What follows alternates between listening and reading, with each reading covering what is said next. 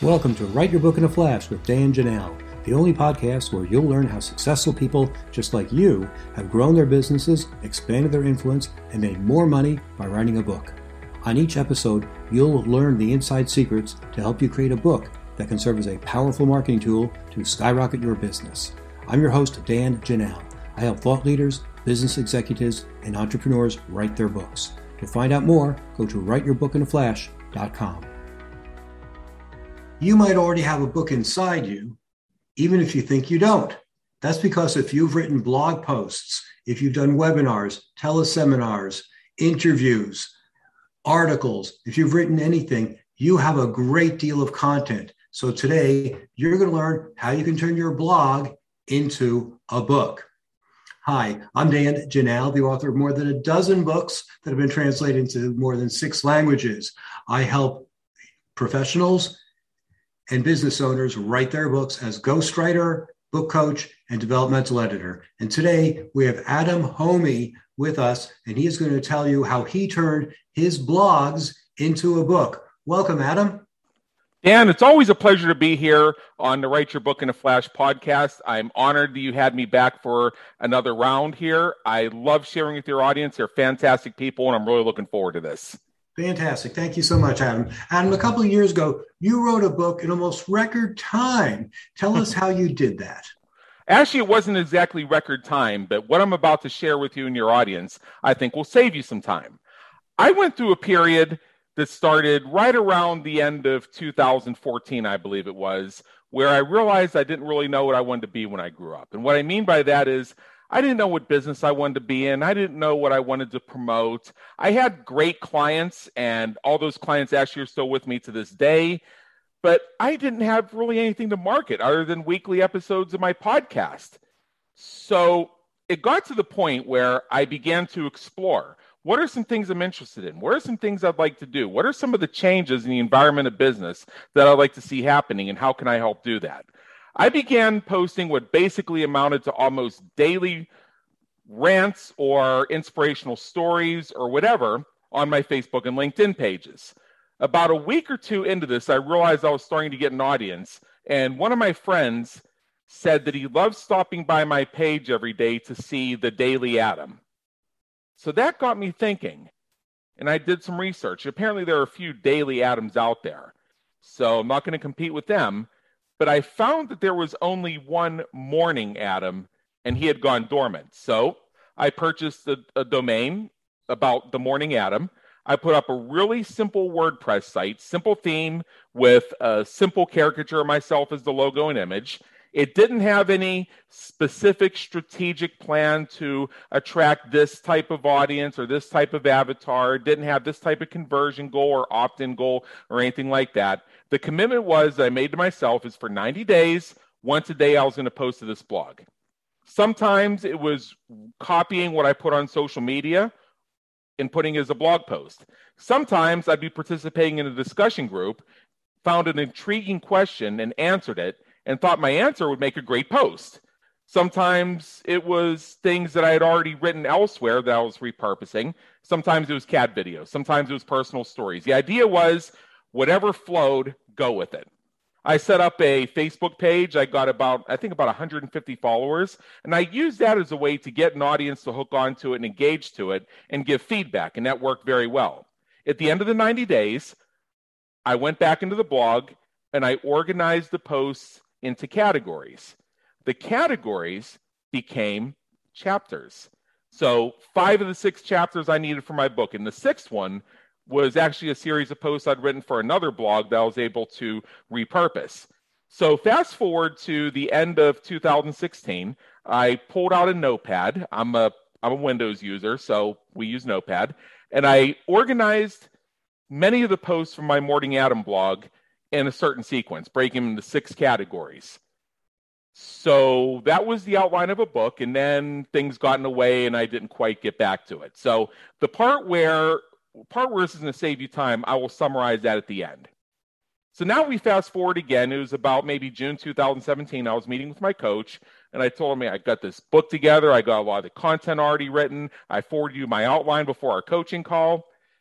And he asked me, What is driving you to want to do this book? If you could summarize it in one to two sentences. And I said, I've been an entrepreneur for 12 years, and I see all these other entrepreneurs, and I've lived it myself, where it seems like no matter what we do, whatever we launch, whatever new opportunities we have, if we get media exposure, if the stars and the moon align we end up making a bunch more money, by the time all said and done, we keep finding ourselves at the same plateau, same level of profitability or lack thereof.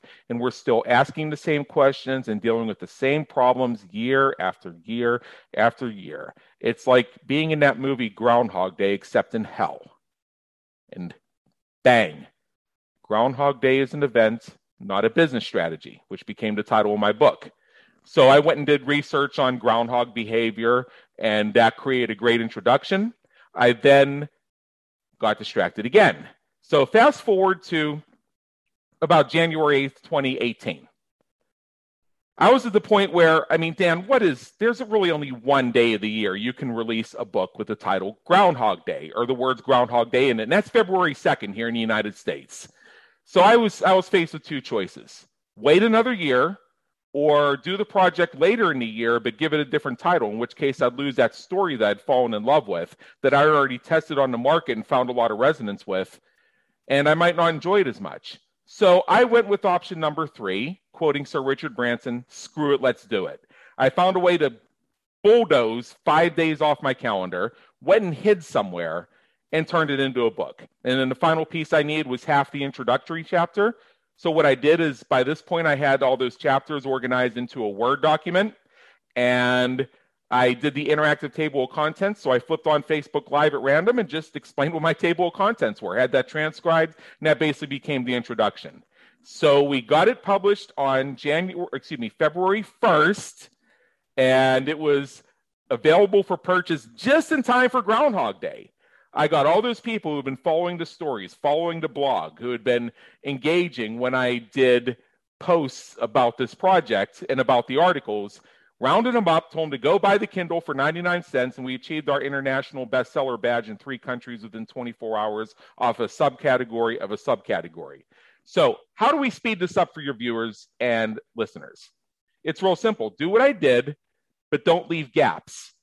So, right now, if you're in a place where you realize you have some sort of book inside you, but you know you need to do the creativity, but maybe you don't even know exactly what the content's going to be, I can give you I can give you a couple options. One of which is follow what I did. Just start a blog with no specific avatar, build a community around it, and post to it for 90 days. In the end of 90 days, go back and sort what you did. You can also do that slightly more slightly more intentionally, and this is how I would do it if I were doing this again, is to, and Dan, shameless plug for you, purchase your copy of Write Your Book in a Flash and follow the steps on how to create your chapter outline. Now, you may not get as far as the parts within Write Your Book in a Flash where you come up with the three main themes and the supporting quotes and the case studies and everything else, but at least identify what your primary topic areas are. So when you're writing every day, you ask yourself before you post this does this fit into one of my six or seven topic areas or 10 or whatever it is so that it creates my chapter? So in short if you're not sure exactly where you're going with this or if you want to start building up content to become multiple books just start blogging. That's a fantastic story and fantastic advice. Thanks for sharing with us adam. To summarize you did a couple of things simultaneously you mm-hmm. started writing, you started doing customer research, and you started building a community all at the same time. So when your book was done, you had a couple of hundred people who were dying to buy your book, and that helped it become an international bestseller. That's really clever because a lot of people wait until their book is hmm. done and then they start marketing, and uh, it's a little bit behind the scenes. So uh, it's good to know that you can do both things at the same time. It just takes some time. Uh, I like to dive a little bit deeper into the editing process uh, because when we write or when we talk, we're not thinking about a book at that point. Uh, when you put all these pieces together, all these like the 10 different, say 10 different posts on marketing or 10 different posts on customer service, uh, how do you get them to all sound the same, even though they were written at different times? Okay, this is not the most scientific approach. In fact, I would recommend that if somebody really wants to get scientific, engage a developmental editor to help them with this. I had the overriding story about Groundhog Day and groundhog behaviors, the, the, what they do with digging their burrows, how that fertilizes the soil, how them digging burrows in farmland actually helps protect the crops by diverting the rabbits who would eat the carrots, and also how groundhogs are just really not friendly creatures. I grew up in the in the country and I had a couple run-ins with groundhogs. I never was never actually chased by one, but I know that if one had come after me, they would have gotten me. They had the ability to swim, climb trees, all kinds of things. Sometimes folks will attempt to have a groundhog as a pet in their house and it never ends well because they dig right through the walls and bite into electric wiring. They are not the friendliest creatures, but at the same time, they are our allies because they help surface the rich soil that makes the grass greener on our side of the fence. So there's sort of a collaboration or a parallel there. So I took all this stuff I learned about groundhogs and I created introductions for each of my six primary chapters using some of that. And then I just went through the manuscript several times when I had the posts stacked up against each other in the manuscript. And I wrote little transitions at the end of each one or the beginning of each one. I created references to things I'd written before once I got them in the order I wanted them to. It was really just a matter, again, this is not the most scientific approach. I just went through it again and again and again. That's what three of the five days were just reading it, immersing myself in it, programming myself to think about it nonstop when I wasn't actually working on it. So for those few days, all I thought about was this manuscript. All I did with this manuscript, and just allow my natural ability to innovate and be creative to work on overdrive to help me come up with these ideas. And as far as editing, I did have somebody check it for grammar, punctuation, Oxford commas, and things like that. There are a couple minor typos in it. One that comes to mind is in one place I say, here are the three steps to something, and then I go ahead and list seven of them. So, oops, I forgot that.